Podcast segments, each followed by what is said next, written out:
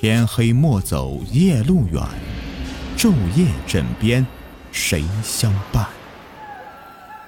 欢迎收听民间鬼故事。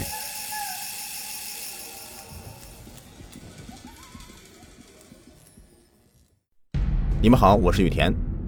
今天的故事的名字叫做《白大仙》。我们村有供奉五大仙的民俗。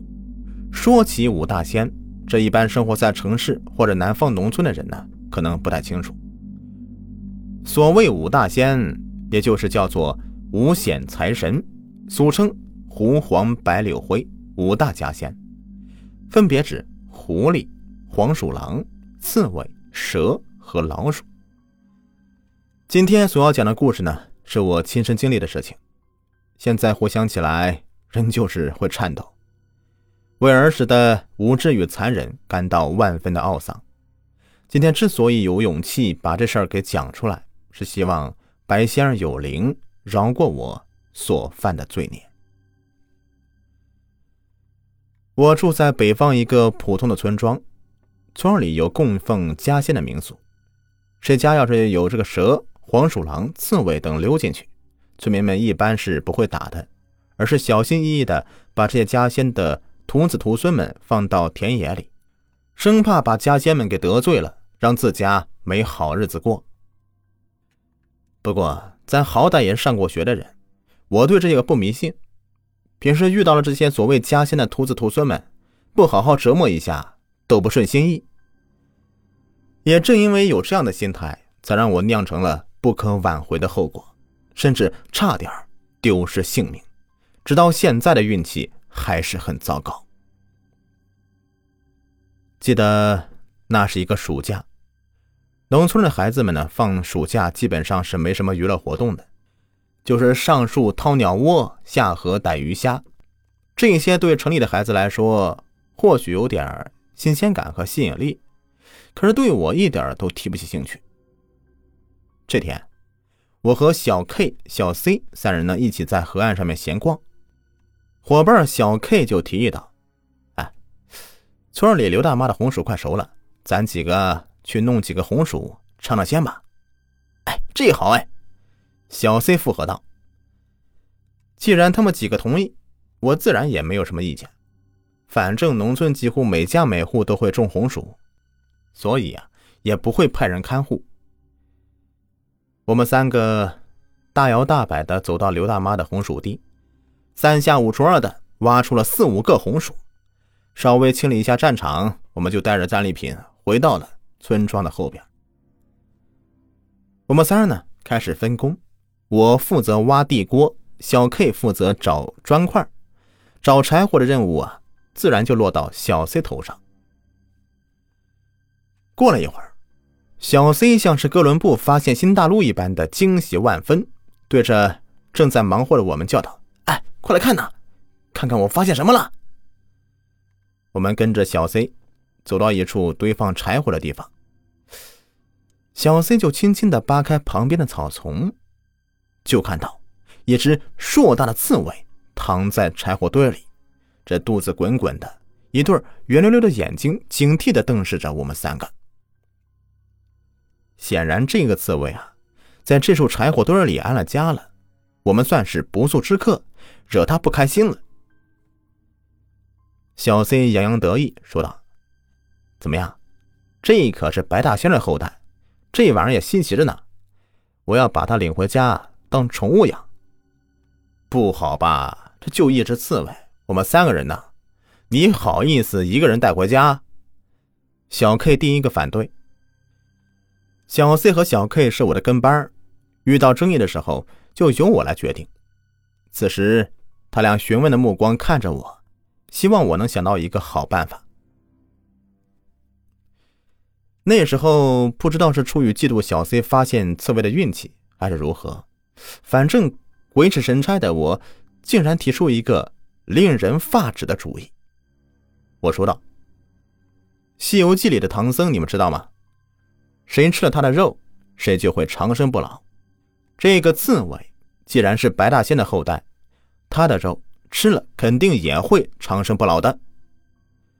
你你的意思是，我们把他给宰了，烧了吃？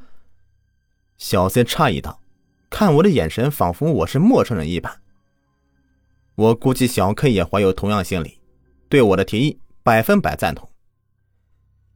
小 C 一个人也是无法阻止，只是表示他不会参与。我指派小 K 回家拿了一把菜刀，我是亲自操刀把刺猬给解剖了。起初，刺猬缩成一团，四肢抱着肚子，满身的刺，令我是无处下刀。我忙命令小 C 拿石头砸他，砸死他。小 C 毕竟是小孩子心态，看杀刺猬那么有趣儿，说不定呢还有可能长生不老，就屁颠屁颠的找来石块，狠狠的砸向那只刺猬。刺猬疼的是哼哼叫，眼泪流了出来，似人般的跪伏在我们三人面前，露出可怜的表情。当时我们正玩的兴起，哪里会注意到这一点呢？等我用刀子剥开刺猬的肚皮时，从它肚子里掏出了六只血淋淋的小崽子，这毛皮还没长出来，胸腹还会一阵一阵的起伏。当时我就后悔了，不该害死这只怀有崽子的刺猬，心情瞬间失落，也就没有了吃刺猬肉的兴致，就忙和小 K、小 C 二人挖了坑，把这可怜的刺猬和他的崽子们埋在一起。事情如果到了这里，我或许就不会那么内疚。回家以后，我把这事儿告诉奶奶。平时疼爱我的奶奶一把抓起桌上的鸡毛掸子，狠狠砸身上，只是桌上供奉着的黄仙牌子，说道：“你这混账东西，还不赶紧跪下，求咱家黄大仙儿好好保佑你，要不然呢，你的小命恐怕不保。”我被奶奶庄重的表情吓坏了，何时见过奶奶如此生气啊？忙听话的跪了下来，向黄大仙拜了三拜。奶奶也跟着跪下来，嘴里念念有词说：“哎呦，小孩子不懂事，犯下的罪孽都算我头上，求求黄大仙儿一定要保佑。”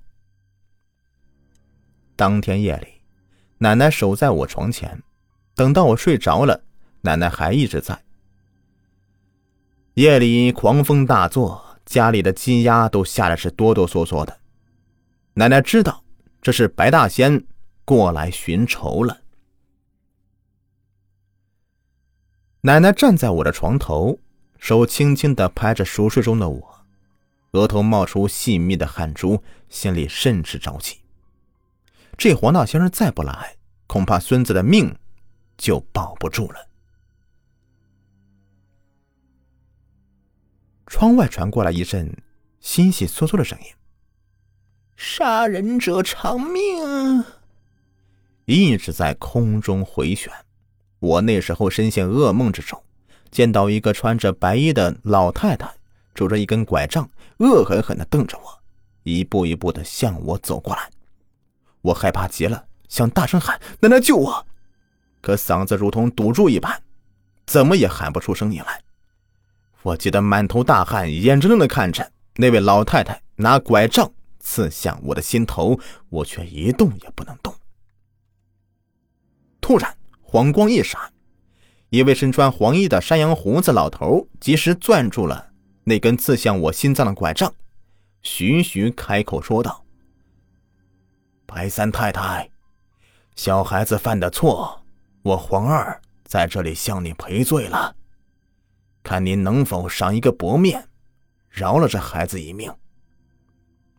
白衣老太挣脱不了拐杖，知道恐怕不是这黄二对手，恶狠狠的说道：“自古以来，杀人偿命，这孩子害了我徒孙一家，黄二爷，换做你，能够轻易的放过他吗？”山羊胡子老头轻微的摇摇头，似乎有所动摇。此时，我把目光求助的目光投向他，说道：“皇上爷爷，你可千万要救救我呀！以后我再也不敢了。”山羊胡子老头使劲的挪开了白衣老太放在我心口的拐杖，恳求道：“白三太太，今日算我黄二欠你一个人情。如果你非要搞得不可开交的话，我黄二也不怕你。”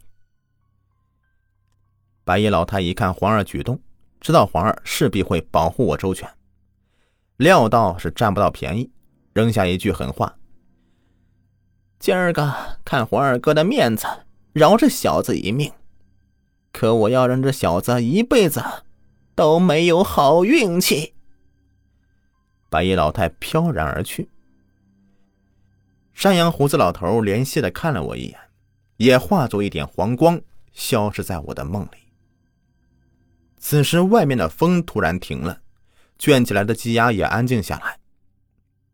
第二天，奶奶面色苍白的告诉我，以后千万不能再做伤害吴大仙徒子徒孙的事情了，要不然黄二爷也保不了我了。我惭愧极了，对奶奶点点头。本以为这事情会这么结束，可这件事情……却还远未结束。那个暑假，小 K 在村里的水坑里游泳时不慎被淹死了。再三年，小 C 走在马路上，被一辆过路的大卡车压的是面目全非。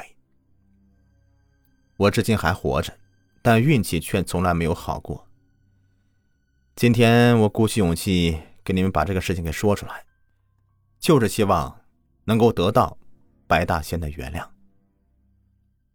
好了，本集故事已播完，感谢收听。喜欢我讲故事，别忘了点击我的订阅、收藏还有关注。下期再见，拜拜。